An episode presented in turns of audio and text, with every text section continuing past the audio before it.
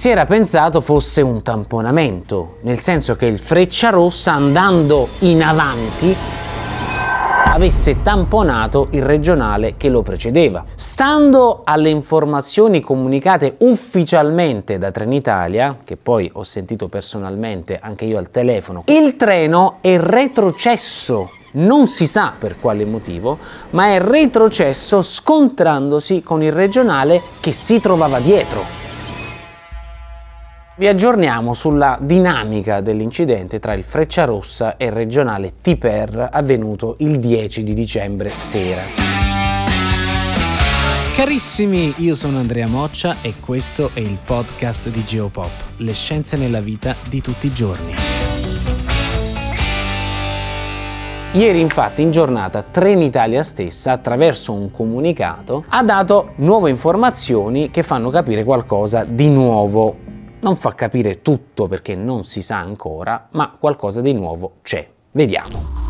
Un Frecciarossa che precedeva un treno regionale, il retrocesso non si sa ancora il motivo, ripeto, non si sa, è retrocesso per inerzia a bassa velocità in relazione alla pendenza della tratta e nel retrocedere ha urtato il regionale che era regolarmente fermo al segnale rosso. La domanda è perché il Frecciarossa ha cominciato a indietreggiare? Eh, ragazzi, questa è una domanda la cui risposta non si sa ancora ed è per questo motivo che ci sono delle indagini in corso. Per vostra informazione, la Procura di Ravenna ha aperto un fascicolo per disastro ferroviario, quindi probabilmente ci vorrà un bel po' di tempo per sapere i dettagli. A noi eh, in questi due giorni ci hanno contattato diverse persone che erano su quel Frecciarossa quello che è emerso è abbastanza curioso perché alcune cose sono discordanti, altre sembrano molto, come dire, teatrali. Ve le riporto perché vorrei far emergere un messaggio importante. Vi faccio due esempi di due testimoni che erano sul treno. Una prima testimone, in carrozza 1, ci dice di essere sicura che il treno Frecciarossa non abbia mai smesso di andare avanti, quindi evidentemente scontrandosi con il regionale che doveva essere davanti. Quindi il contrario di quello che dice Trenitalia, che ovviamente è la fonte ufficiale e attendibile in questo caso. Il secondo testimone, che era in carrozza 4, ci ha lasciato una dichiarazione e dice di essere sicuro che il treno si sia prima fermato e poi abbia cominciato ad indietreggiare fino ad un grosso scossone che lo ha balzato in avanti, cioè lui è stato balzato in avanti. Ma attenzione, lui dice di essere stato seduto su una poltrona spalle alla direzione di marcia. Ciò significa che lo scontro è stato in retromarcia. Se è stato sbalzato in avanti vuol dire che il tutto è compatibile con l'ipotesi ufficiale di Trenitalia, secondo cui il treno ha indietreggiato andando a tamponare il regionale che era dietro.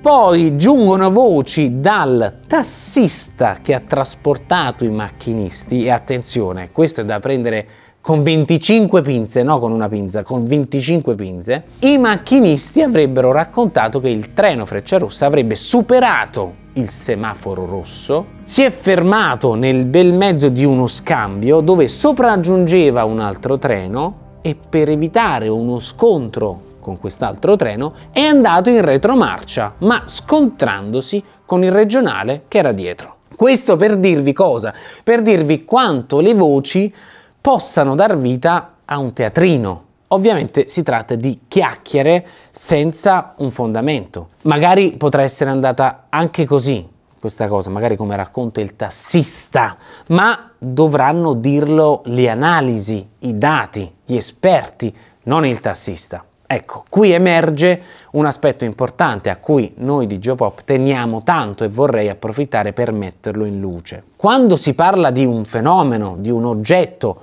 o di un incidente, come in questo caso, c'è bisogno di analisi, dati, studi prima di giungere ad una conclusione. Le fonti e l'attendibilità delle fonti sono fondamentali. Se noi oggi dicessimo che la dinamica di questo incidente fosse questa o fosse quest'altra al 100%, senza alcun dubbio e senza alcuna incertezza, staremmo commettendo un errore, un errore di consistenza.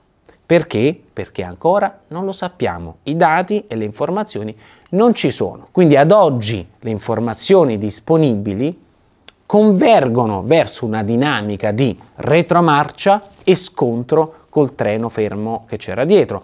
Ma c'è ancora incertezza e bisognerà sicuramente aspettare gli addetti ai lavori, le analisi che con dati alla mano ricostruiranno l'accaduto in dettaglio. Quindi ad oggi più che risposte possiamo porci le domande. Le domande ancora aperte oggi sono perché il Frecciarossa ha indietreggiato?